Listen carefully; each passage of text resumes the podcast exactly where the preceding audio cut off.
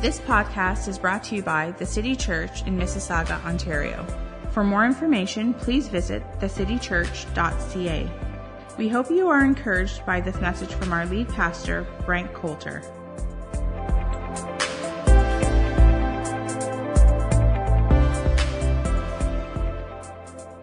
Good morning again, everyone. We are launching a brand new series today, as you can see, and it is called Be Church. Now, this is not Brent Church. That's not what it stands for. We are just going to be talking just in the next few weeks just a little bit about church, and we're just four words that start with the letter B, and we're just going to be casting vision a little bit and just talking about discussing church for the next few weeks, because I don't know if you've noticed, but we are a little bit in a season of growth. For our church, lots more people coming to the City Church, so we're going to have to make space for more people coming. In the fall, we're going to be moving to two services, so I just wanted to prepare you a little bit just for some changes coming, because as I know from experience, change is not always the easiest thing for people to handle in church, and I've got about 7 hours of stories to tell you about that. I won't share those necessarily this morning, though, and so I just wanted to prepare all of us and discuss just to talk about the church. And I'm excited about the church. I am excited not just about the City Church, but there's a lot of great churches, in the city of Mississauga doing a lot of great things. Occasionally I get a chance to meet some pastors in our city, and they're just doing a lot of great stuff. A lot of people, a lot of guys out there, guys and ladies with a heart for the gospel. And I am just excited about the days ahead for the church. Now, the church doesn't always have a stellar record in the world. Let's just be honest about that. We can look back, and just like you, the church kind of has a checkered past. Wouldn't you agree?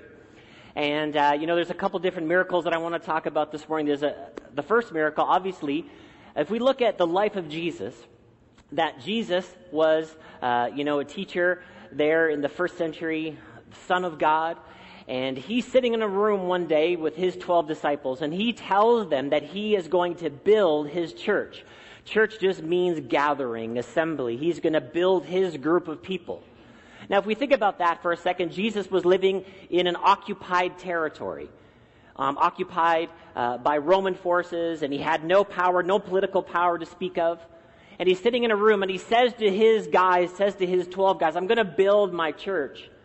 And here we are today, over 2,000 years later, one of billions of people on the face of the earth who are celebrating and lifting up the name of Jesus. That's pretty miraculous. It's amazing that we are a part of the church, that Jesus actually built his church, and we get to be a part of it. It's so exciting in 2016 that we get to be a part of the church. And the other miracle that I want to mention this morning, way less of important of a miracle, is that I'm a pastor. I just want to tell you, it's a miracle. Because I grew up in church, as I've told you many times. My dad is a pastor. And, if you are in your teens out there and you're sitting there this morning and you're like bored and you're sort of half scowling at me or looking at your phone and you're just not into it and you're planning your church escape, like when I'm old enough, I'm out. When I leave home, I'm out, et cetera, et cetera. And when you get away from the power of your parents and you'd be like, I'm out of this whole thing. I was you. I have a kindred spirit with you. I feel you this morning. I get you. I understand you. And so it's really just a straight up miracle. I mean, I just really had no desire at all to be in the ministry. Growing up in the ministry, a lot of people, some people they have like a really glamorous idea about the ministry. I never actually had that because my dad was a pastor and I saw, people going through stuff and I saw persecution that my dad went through as a pastor. So it was never like, hey, I want to be a pastor type of thing. And so it's just kind of a miracle that I'm standing, not only just in church, but I'm standing up preaching to you this morning. And to the opposite degree, I'm just so excited about the church, and I am so excited. The older I get, I'm just as excited about the message of the gospel. And as I've told you before, I just feel like the more and more I grow in my own personal relationship with God, I'm just so excited about the message of Jesus. And I always say this, I grew up with borrowed faith from my parents, and then it is my own faith. And I don't expect this to happen, but if my parents were to backslide, at this point, 54 years into ministry and marriage, and they just threw up their hands and they're like, forget the whole thing. I would still serve Jesus, and I would be praying for my parents. And I don't expect that to happen, though. So we're just going to talk about church a little bit. Is that all right? And just to build our faith about the church, being a part of the church, what the church can accomplish, and what we specifically as the city church, how we think about ourselves and what we can accomplish in our city and what we can accomplish for the kingdom of God. Now, as I mentioned, church just means a group or an assembly. It's people called together for a particular purpose. It was actually a political term. The Ecclesia, people called out, and they would use it as a political party, that they would have a certain ideologies, certain political things that they would try to put forward. And Jesus was borrowing this term for his own group, that Jesus has some ideas about this group of people that he wants to build, that he has built, that he is building, that we get to be a part of. So the church has a mission. So we as the church, the part of the church of Jesus and part of the city church and part of a great group of churches here in Mississauga doing a lot of great stuff, that we want to be on mission as a church, that the church has a mission, the church has a purpose, the church has a reason beyond personal preferences. Now, I could interview all of you this morning individually, and you would all have 1,001 personal preferences as it relates to church services, as it relates to dress code at church, as how a church should look, et cetera, 1,000 different things. A lot of it's based on what you've seen, what you've grown up with, and we can all have these different preferences and look at different things. And that's what I say, that's what I love about the church that has such tremendous diversity. There's a lot of different churches, a lot of different ways of doing church. And not one type of church can reach everybody. We are not going to be able to reach everybody in Mississauga, but we can reach somebody, and we can reach people. And so we want to reach the people that we can reach. So we need to move beyond personal preferences. We need to move beyond, whatever attracted you about being here at the city church, and you maybe walked in and you liked the kids area, or you walked in and you liked the lobby, and, you walked in or you liked the worship, or maybe you even liked the preaching. That's actually usually down the list. They do surveys sometimes occasionally about what brings people back to churches. And a lot of times, preaching is like way down the list. And, one of the top things is like clean bathrooms. And that's a good preference to have. But we should actually just be able to move beyond just personal preferences, just beyond I like this, or I like that, or I like this worship style, or I like that style of preaching, that we should be able to move beyond some of that and see the purpose of the church. What is the purpose of the church? What is the mission of the church? And to see ourselves not just as consumers of church, but actually participators, that we're part of this group, that we're not just a big I, we're not just a big me, because our culture lends itself to that we're just all about the individual, that being a part of the church is about being a part of a group. It's not just me and what I want and how I want it, because if we were to try to accomplish that this morning, we would drive ourselves crazy because everybody has different preferences. So we're not trying to meet everybody's preferences. We're trying to invite you in, have this as a welcoming environment. We want to preach the gospel to people. And then we want to invite people into the mission of the church. Join the team. We want to join Team Jesus and do church stuff. We want to do church how Jesus would see it, from a heart, from a certain worldview, from a certain perspective. So we want to, as we have personal salvation, that God does something for us as individuals, but then he calls us to be part of the team. And the team is called the church. We can't just say, and I know it's kind of semi-vogue today, and it's kind of semi-vogue with people of my generation, well, I could follow Jesus and not go to church. And we could talk about that in depth, but I do think Jesus has called us to receive his salvation, but then he says he's going to build the church, which means the gatherer, which means you're supposed to gather with other people who name the name of Jesus. We're supposed to do this get-together thing, because we can actually accomplish more together than we can do individually, and that's what being a part of the church is all about. And who you are within the context of the team, within the context of the group, is really important, because your story is really important, and your story is unique. And if we see ourselves as participators of ministry, participators of building the church, helping to build other disciples, because that's what our mission statement is to lead people into an authentic and growing relationship with Jesus Christ. So I have this relationship with God, but then I'm also participating and helping to disciple someone else. And your unique background is actually beneficial to someone else. Your story, how you came to faith, the questions that got answered for you, that story can actually help someone else. You remember Jessica told her story here a couple weeks ago on Mother's Day? Wasn't that a fantastic story? Just her own personal journey as a mother. And we know two things happened when she told that story. That encouraged other people that might be facing similar things and similar issues. And that could encourage someone to say, hey, there's someone else going through this. There's that story, and it can actually help me. And so when we think about that, your story can help somebody else. Your involvement in the church, your showing up and being a part of the church, you giving your tithes and offerings, you being a part of one of the serving teams here at church, that you can actually make a difference with this personal relationship that you have with Jesus, that Jesus calls you to be part of his team.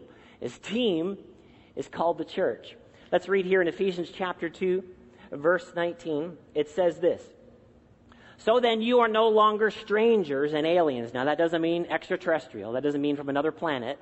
That means from outside of the Jewish nation. You're no longer strangers and aliens, but you are fellow citizens with the saints and members of the household of God, built on the foundation of the apostles and prophets, Christ Jesus himself being the cornerstone. We sang about that this morning. In whom the whole structure being joined together. Everybody say joined together. So Jesus is building his church. He is the cornerstone. In other words, he is the whole thing of which the church is built. The church is built on Jesus. The message of Jesus, what Jesus accomplished on the cross, his resurrection, life in him. The church is built on Jesus, not worship styles, not on personal preferences. The church is built on Jesus. And then he said that he talks about this whole structure, and then it says we're being joined together. We're being brought together with other people who have also made Jesus the cornerstone of their lives. And then we're invited into Team Jesus. And it says this: grows into a holy temple. In him you also are being built together. Everybody say built together. Into a dwelling place for God by the Spirit. Now we know that we as individuals, we carry the Holy Spirit on the inside of us. But here what's referenced is the all of us. The all of us together we're going to be a dwelling place for God.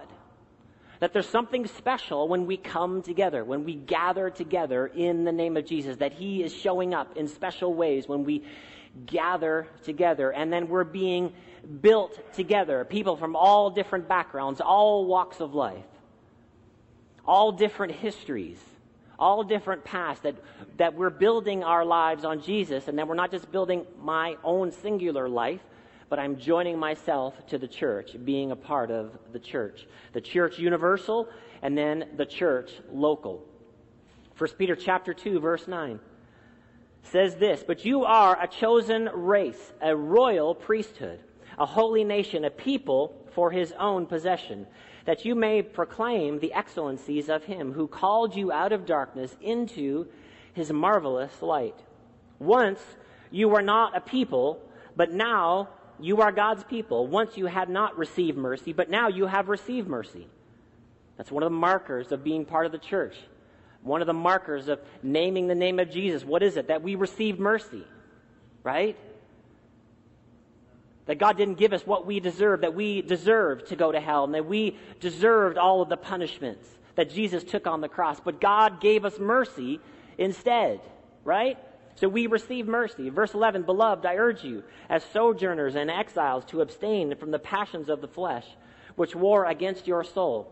Keep your conduct among the Gentiles honorable, so that when they speak against you as evildoers, they may see your good deeds So we see that our faith in Christ moves us to action.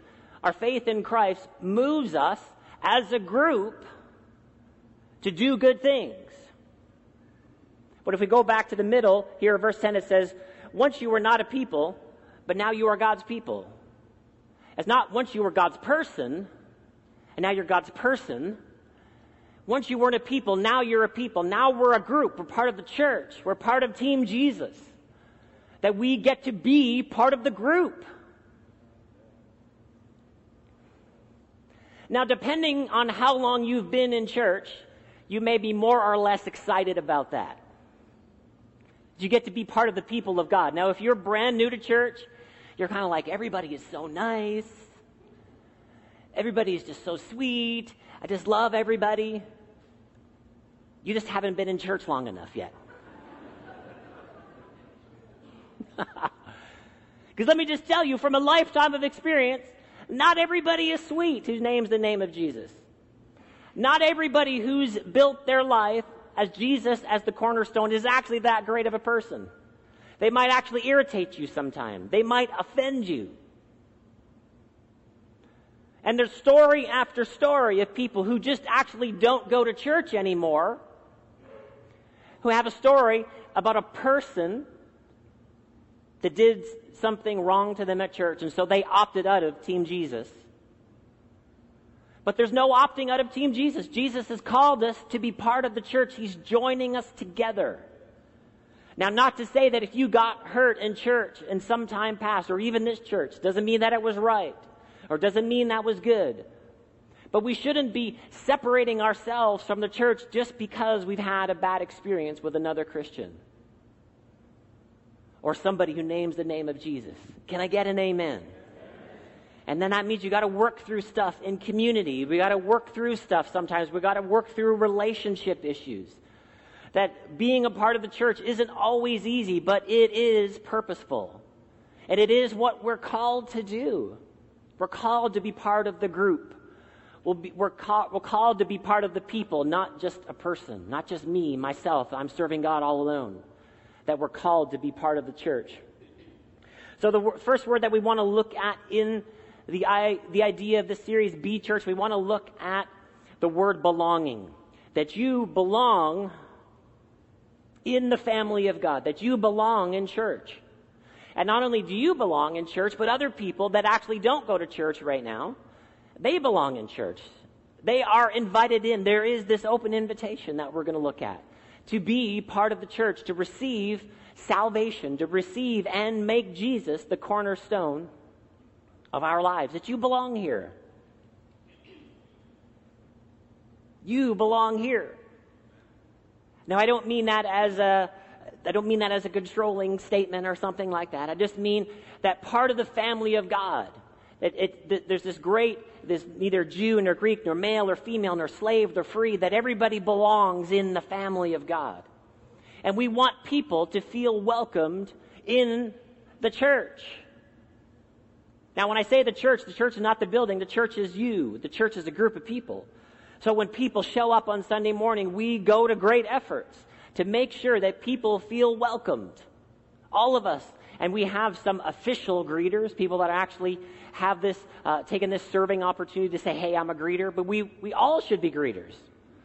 We all should be, if this is our home church, we should feel that we have a place of belonging, but then we should also extend ourselves to help other people feel like you can belong here too.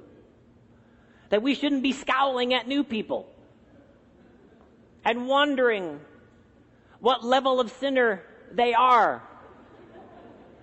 Do you know what level of sinner they are? Same as you. That's the level that they're at. So we shouldn't be wondering about people. We should be saying, hey, you can belong here too. You belong in the family of God. Belonging is so important. It's so important for us to feel a sense of belonging. That God has accepted us in Christ Jesus. That we are accepted in the beloved. That God loves us and cares about us. Regardless of our past, regardless of our mess ups and our mistakes. That we as individuals should sense that and feel that from the presence of God, just like we read there a second ago, that we received God's mercy, that we received a relationship with God, not because of our own goodness, not because of our own religious past, that we have a relationship with God because of His grace, that He just gave us grace. And so we belong in the family of God. And we should sense that, and we should accept that, and it should be in our thought life when we show up and we gather, man, I belong here. Nobody else is better than me. Nobody else is worse than me. That God has called us from every kindred, tribe, and nation. And last year when we counted, we had 51 different nations, national backgrounds represented our church. And how amazing is that? How exciting is that? And how we have people that can speak different languages in our church. And so how beneficial is that in a city like Mississauga, where people have come from all over the world? And somebody can show up, maybe from one of those 51 different nations, and they can feel like they belong because you're here. And you can speak to them, and you can make them feel welcome, and you can maybe work through some cultural barriers with some people, that you can help disciple somebody. Why? Because we're part of the team. We're part of the church. Man, you belong. You belong in the family of God, and you belong in the church. But as we talk about growth, as we talk about growing as a church, we have to say this so to other people. Part of, going to two services is making more seats available for more people to come. And that's what we want, right? Mm-hmm. That's what we want, right? We want more people to follow Jesus, don't we? If that isn't our goal, then we've missed out on the mission. If our goal is just getting my preferences met and my likes and my wants met and just my needs of my family met, then we're missing out on the mission of the church. That Jesus has called us to be part of this great commission, that we would go and preach the gospel to the nations, that we would go and make the disciples. That's why our mission statement is what our mission statement is. So we've organized church a certain way here for children and for students and for adults, and we've organized worship a certain way. Those aren't the best ways. Those are just the ways that we're organizing right now. Those things are going to change. Those things are going to get better and better as we get better and better. And we're going to be able to reach certain people based on what we do. And then more people are going to come and be able to hear the gospel, because that's what we want, right? That's what we want. That is the mission of the church. That we weren't a people, and now we're a people. And there's other people invited into the church. Now, in the book of Acts, which is about a 30-year history of the beginning of the church, we can see that the church in the book of Acts went through some of these same growing pains that we as a church, in a sense, are facing. We're growing, and then we've got people coming, and we're trying to get people connected, and we're trying to get people to have friends, we're trying to get people serving, we want people, just to get connected to the church in so many different ways so they can feel like they belong. The church in the book of Acts was going through the same thing, and they were transitioning. They were transitioning, most of them. Originally, the whole message of Jesus was in the context of the Jewish nation, but now they were expanding. And then there was Gentiles coming into the church. Gentiles are people who do not have a Jewish background, Jew and Gentile. So Gentile is pretty much everybody else. So they were a little bit struggling sometimes with some of these difficulties, integrating people into the church, integrating people into the family of God. And we can see one of these challenges here in Acts chapter 15. So we're going to read through this little challenge that the church was facing.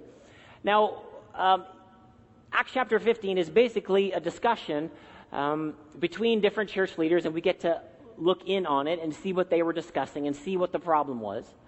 And there was a certain church that was having a certain issue, and then some of the disciples there, and the Apostle Paul was there, and they came to a resolution, and at the end they wrote a letter back to a church. And we get to look into this whole meeting and to see what they talked about. Acts chapter 15, verse 1. It says, "Certain people came down from Judea to Antioch, and were teaching believers, unless you are circumcised according to the custom taught by Moses, you cannot be saved. This brought Paul and Barnabas into sharp dispute and debate. Sharp dispute and debate. Now, just so you know, occasionally, not on stages, but pastors do this. They disagree with each other, and they have a sharp dispute. Just so you know, just in case you're wondering. In the church world, this has been known to happen once in a while. But here they are, they're just telling us about this dispute that they were having. Paul and Barnabas into sharp dispute and debate with them. So Paul and Barnabas were appointed, along with some other believers, to go to Jerusalem to see the apostles and elders about this question. So what was this debate about?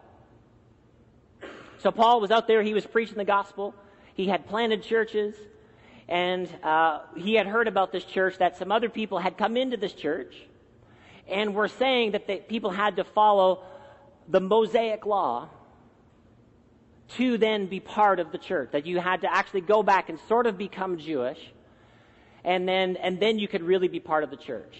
Because, see, what had some of the people that actually started to follow Jesus were Pharisees, were formerly Jewish people, and they were having a hard time transitioning at church, which people do. They were having a hard time transitioning from the law to following Jesus. And what was the specific thing that they were mentioning here? Unless you are circumcised according to the custom taught by Moses, you cannot be saved. Now, about half of the crowd is uncomfortable this morning as we discuss this issue. So let's think about this for a second. So all of these Gentile people who were not part of Jewish culture, in other words, who didn't get circumcised when they were 8 days old, as a part of this church, as a part of their new believer program, there was some of the church leaders there were saying that they had to get circumcised. So this church, baby, pretty much just became a church of women and children. Can you imagine some of these conversations, you know, in people's homes? The lady would come home, hey, I went to this church today, and they told us about Jesus, and they told us that he came and that he was the Messiah, and that he died on a cross, but he resurrected. There was actually some people that saw him. And these people are still alive, and we can actually go talk to them, and that Jesus was resurrected. And the husband would be like, great, fantastic, the Messiah came. And babe, yeah, I really want you to come to the church. And the husband's like, sure, honey, I'll come to the church, no problem. And she's like, okay, I really want you to come, but honey, there's one catch. No pun intended. Well, what can this one catch be, honey? What's the big deal? The Messiah came and Jesus died and he resurrected. Well, there's just one catch. You have to get circumcised.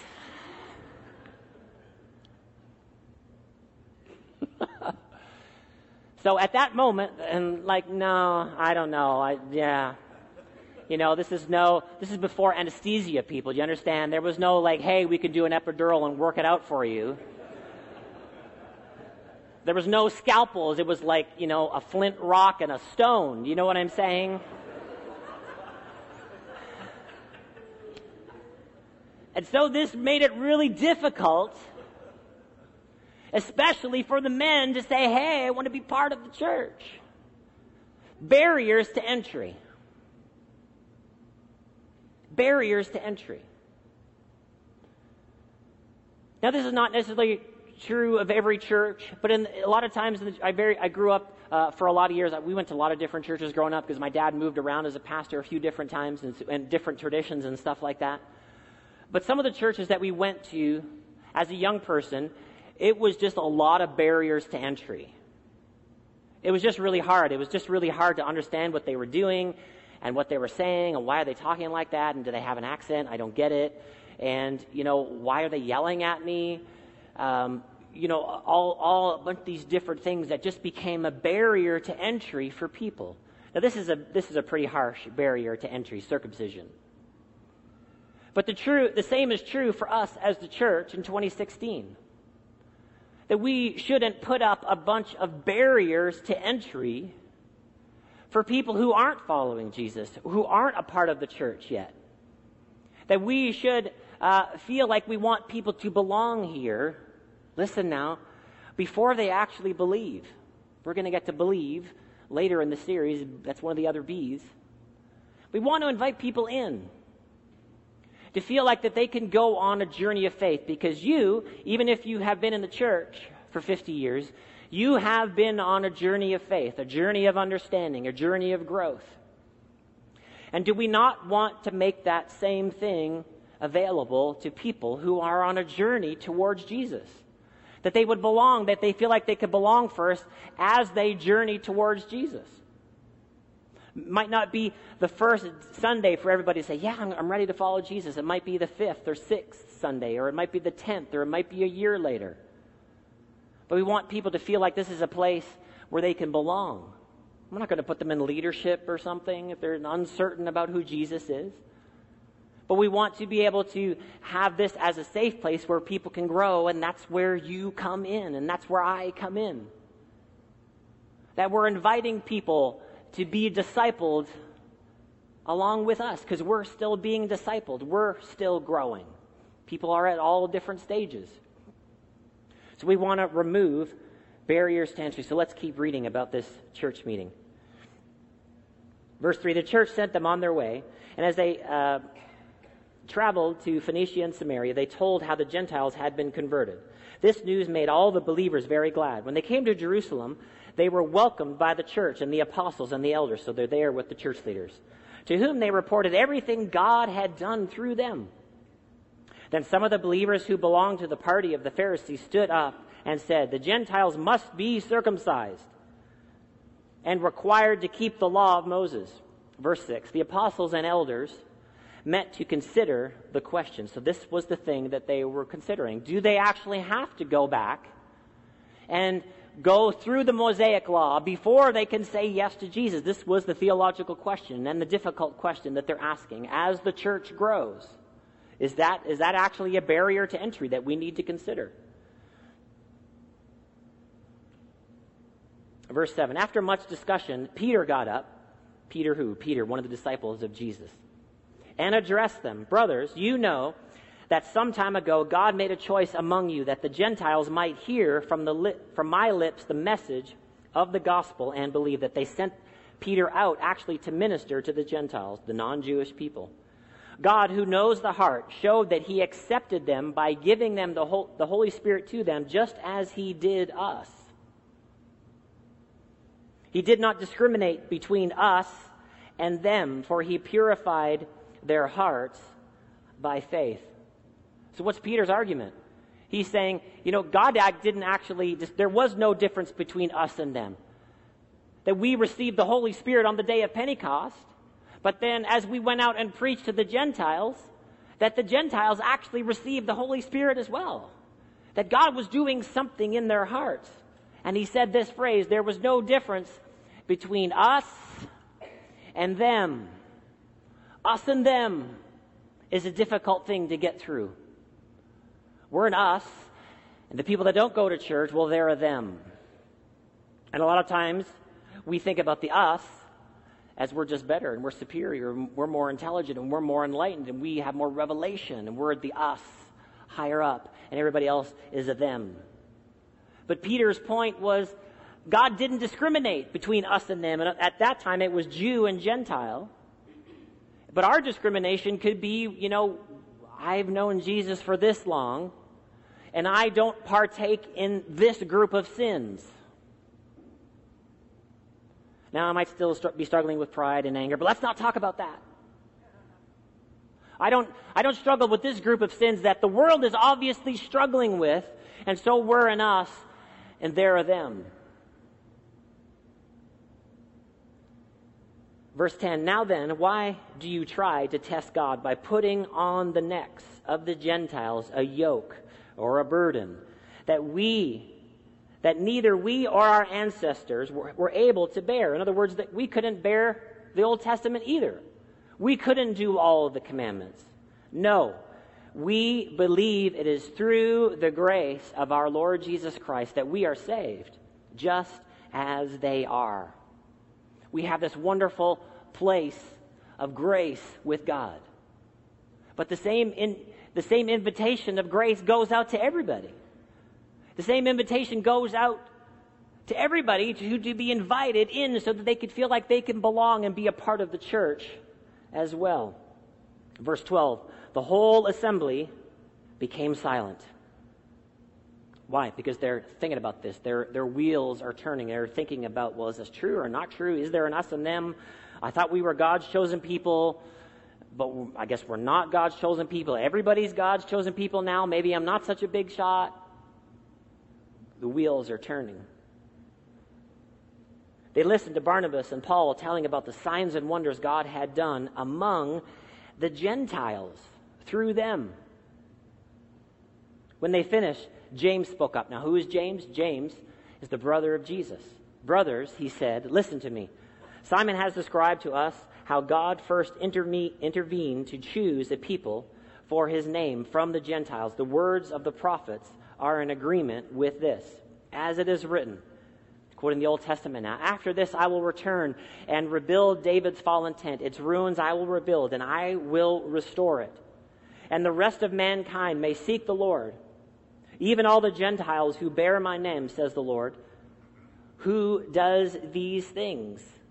So this was prophesied in the Old Testament, that the gospel, that the good news would go out to the Gentiles. James, the brother of Jesus, is reminding the Jewish leaders, the Jewish church leaders, of this fact. Verse 19. James says this, it is my judgment, therefore, that we should not make it difficult for the Gentiles who are turning to God. That's a pretty good statement, isn't it? In this church leadership discussion. Should we make it hard for people to receive Jesus? What's the answer? No. It's not supposed to be. There shouldn't be a bunch of barrier to entry to the church, to the gospel, to hearing about Jesus, to the wonderful message that God has given us a relationship with him because of Jesus. And we then, who have already received this relationship with God, shouldn't be making it hard for people then to turn to Jesus, to turn to God. It should be part of our MO. It should be part of our operation, how we operate as a church, that we should be inviting people, making people feel welcome, that haven't got everything figured out, that don't understand everything yet, that are still struggling with stuff in their life, just like you and me, but haven't made that decision yet to follow Jesus. I love this. It's my judgment, therefore, that we should not make it difficult for the Gentiles who are turning to God. Verse 20, instead, we should write to them, telling them to abstain from food polluted to idols, from sexual immorality, from the meat of strangled animals, and from blood. Now, those things were the things that had to do with other religions. So here are these Gentile people, they were coming into the church, and then they were still sort of doing their old religious practices. And part of their old religious practices that they would have a temple that they could go and have sex to worship their God. And then food that was offered to idols. In other words, idols that weren't God, that weren't the creator God. So they wanted them to stop doing their old religions. None of those ways are the ways to God. You can't have sex and make your way to God as a way of worship. You can't eat the food offered to idols as a way, a methodology, as an approach to God. They wanted them to put all of this aside. And these were things, obviously, that the people that had grown up Jewish, this was a struggle for them, wasn't it? The Gentiles were invited into the church, but then what were some of these Gentiles doing? They were going to the sex temple to worship the sex goddess. And if you grew up Jewish, this was a struggle. Right? And if you've grown up in the church, people that do sinner things that then show up at church that are struggling with life, it can be a difficulty for you sometimes. If somebody shows up and they're struggling with something, if they're going through something, if they're having a big difficulty with sin. But what is our mission that as a church, that we would actually help journey with that person? Would we cut them off because they sin? No. What if somebody had cut you off because you were a sinner, because you were? And we are struggling with it from time to time, if we're honest with each other this morning. This is the family of God today. But this place of belonging is the place that we can create so that we can actually journey with people. Not so they will stay in their sin. No, we don't want people to stay in sin, do we? No, why? Sin ruins people's lives. This is not the message about being light on sin or soft on sin. Sin ruins people's lives. People shouldn't sin. You shouldn't sin. I shouldn't sin. Why? Because sin is detrimental to our lives. Hurts others, hurts myself. That's why God doesn't want us to sin. So we're not saying we're going to journey with someone, well, just remain in your sin and we'll journey. You know, that's not the goal. The goal is to get them to Jesus and then to trust the Holy Spirit to transform that person just like He transformed you and me. But let's not put the cart before the horse. Let's not put all of these religious rules out in front of, if you do this, and if you do this, and if you do this, and if you do this, and if you do this, then you can come to church. You know, we had people, it's funny, we've had some people the last little while, they've had some friends, you know, ask that people who attend our church, hey, is it okay if I come to your church? And that question is amazing to me. Because to me, the church has done a bad job of making people, not just our church, the church in general, of making people feel welcomed. We want people to feel welcome, that they belong as they journey towards Jesus.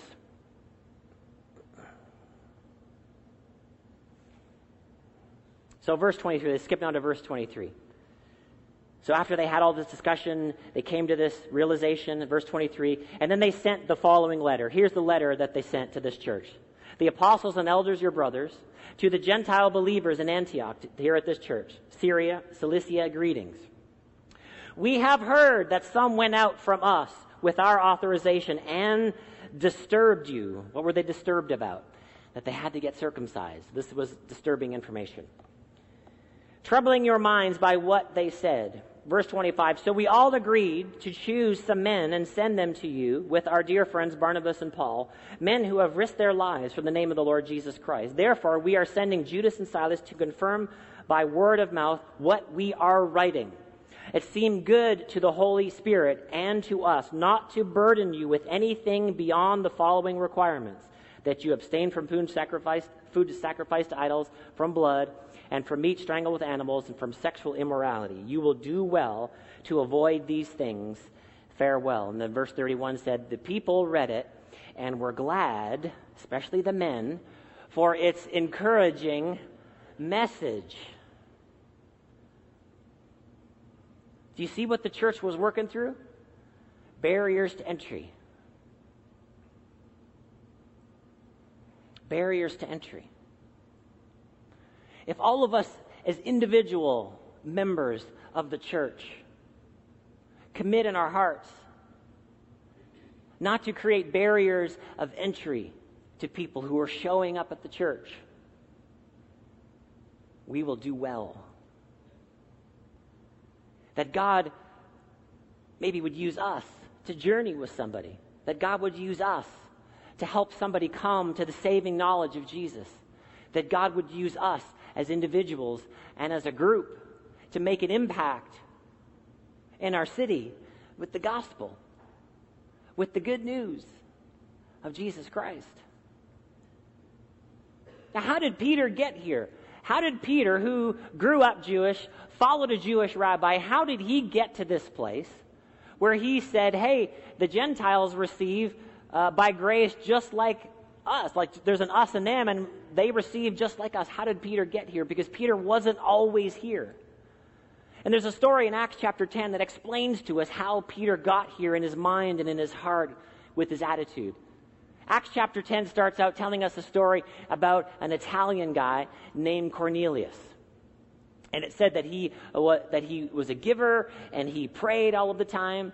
And then it said all of these things came up before God as a memorial. And then Cornelius, do we have any Italians in the house today? All right, we got a few. So Peter wasn't sure about you, Italians. I just want to tell you, back in the day, he wasn't sure if you Italians were good enough to receive the gospel. And so Cornelius was there, and he had a vision. And in the vision, he said, "Hey, go and ask for Simon Peter. He's at a certain place." And so Cornelius sent a couple people from his house to go and get Peter.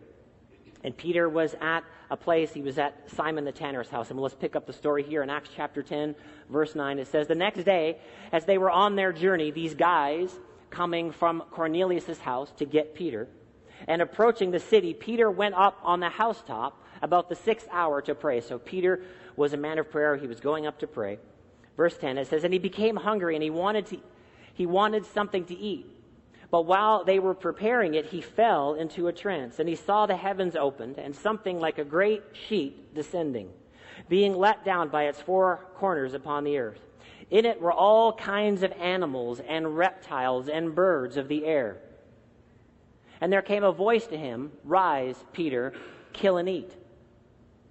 But Peter said, 'By no means, Lord.'" Now, why would Peter not eat these animals? Because he knew the Levitical laws of the Old Testament. And any good young Jewish boy would know these were the animals that you couldn't eat. You were forbidden to eat these animals out of religious duty, out of a way to make yourself righteous with God. You would not eat these animals. "Rise, Peter, kill and eat." Peter said, "By no means, Lord, I have never eaten anything that is common or unclean." And the voice came to him again a second time, "What God has made clean, do not call common." This happened 3 times. And the thing was taken up at once to heaven. Now Peter was inwardly perplexed to what the vision that he had seen might mean. He's like, "What does this mean? I don't even understand what this is. God, you're telling me to eat these animals? I don't even understand what you're talking about." So he's sitting there and he's meditating on it. "The men who were sent by Cornelius, having made inquiry from Simon's house, stood at the gate." Verse 18, "And he called out to ask whether Simon, who was called Peter, was lodging there." Verse 19. "And while Peter was pondering the vision, the Spirit said to him, 'Behold, 3 men are looking for you. Rise and go down and accompany them without hesitation.'" In other words, go with them, "for I have sent them." Verse 21, "And Peter went down to the men and said, 'I am the one you are looking for. What is the reason for your coming?'" Verse 22, "And he said, 'Cornelius, a centurion.'" Now here they're trying to make Cornelius sound like a good guy, like you can trust him. Because why? Cornelius was part of the occupying army. The Italians had invaded. We're not sure about them. They were part, maybe it was a trick. Maybe it was a trick to kill them. So they're going to try to build up Cornelius. They said, "Cornelius, a centurion, an upright and God-fearing man, who was well spoken of by the whole Jewish nation, was directed by a holy angel to send for you to come to his house and to hear what you have to say." So he invited them in to be his guest. The next day he rose and went away with them, and some of the brothers from Joppa accompanied him. On the following day they entered Caesarea. Cornelius was expecting them and had called together his relatives and close friends. So, you know, as Italians do, man, they're bringing the whole family. They're bringing everybody over because they're going to feast and they're going to have a good time. "And Peter entered Cornelius, met him, and fell down at his feet and worshipped him. But Peter, lifting him up, said, 'Stand up. I too am a man.' And as he talked with him, he went in and found many persons gathered. And he said to them, "You yourselves know how unlawful it is for a Jew to associate or visit anyone of another nation." Pause.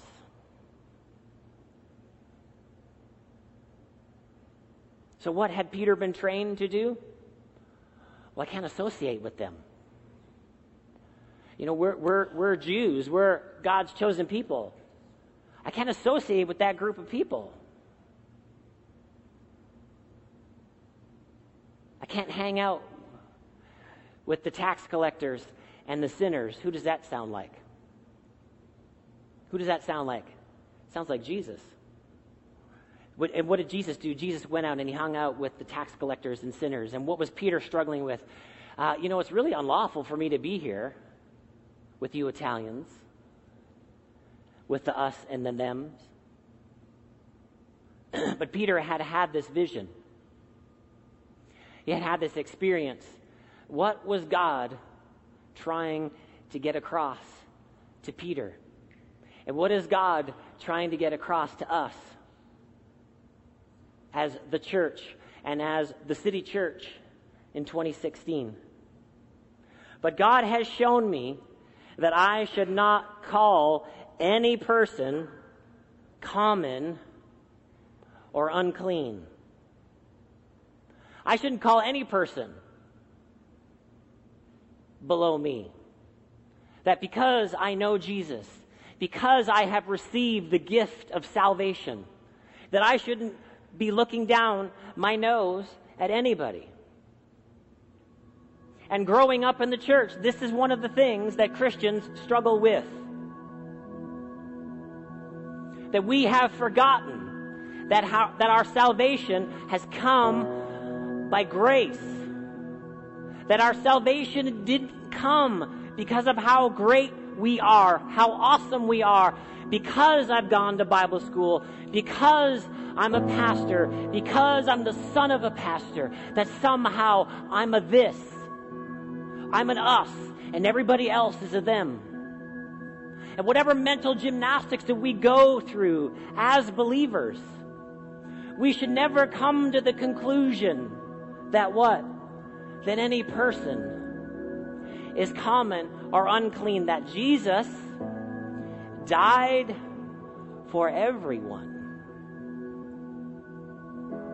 That Jesus sacrificed himself for everyone, for the people that you have trouble with. Jesus died for them. Wants them to have a saving knowledge of himself. Wants them to be in a relationship with himself so that he can transform them and he can change them into his image just like you. That we can create a place where everybody thinks they can belong. So they can know Jesus. So they can have a journey of faith just like you. Last thing here, Revelation 22, verse 16. I, Jesus, have sent my angel to give you this testimony for the churches. I am the root and the offspring of David, and the bright and morning star. The Spirit and the bride say, "Come." The Holy Spirit and the church, what do they say? "Come." And let the one who hears say, "Come." Let the one who is thirsty come. And let the one who wishes to take the free gift of the water of life. That is the message to people who are far from God, who don't go to church. What is the message? Come on. Come on. And let us tell you about Jesus. Let us tell you about the one who forgives you, the one who makes your life right, the one who justifies you, the one who washes away your sin. washes away your unrighteousness and invites you into a relationship with God, separate from your good works, separate from your religiosity, and just invites you to know Him. And then He invites you into the church. That's our story. That is our story. Don't we want it to be someone else's story? And so what do we say to them? We say, come. Come with me. Come with me this Sunday. We got a great group of people. They're from all over the world, and it's, you know, they got crazy worship, and there's lights on the stage, and the pastor doesn't wear a tie. Well, I want a pastor to wear a tie. Well, then our church is not for you.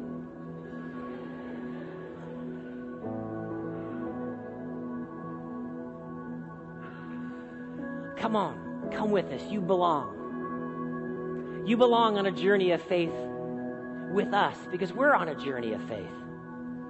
We're on a journey of knowing God more and more every day. We didn't deserve it, but He gave it to us anyway. Let's just pray this morning. Heavenly Father, we thank You that we are part of Your church, that You have called us to be Your church, that we are Your family, that we are Your sons and daughters, built on You, the cornerstone of You. Thank You, Lord, that You help us to move beyond our preferences to purpose, that You help us to see the mission of the church, that the mission of the church is people. Thanks for listening. If you need prayer or would like to share how this message has impacted you, please email info@thecitychurch.ca.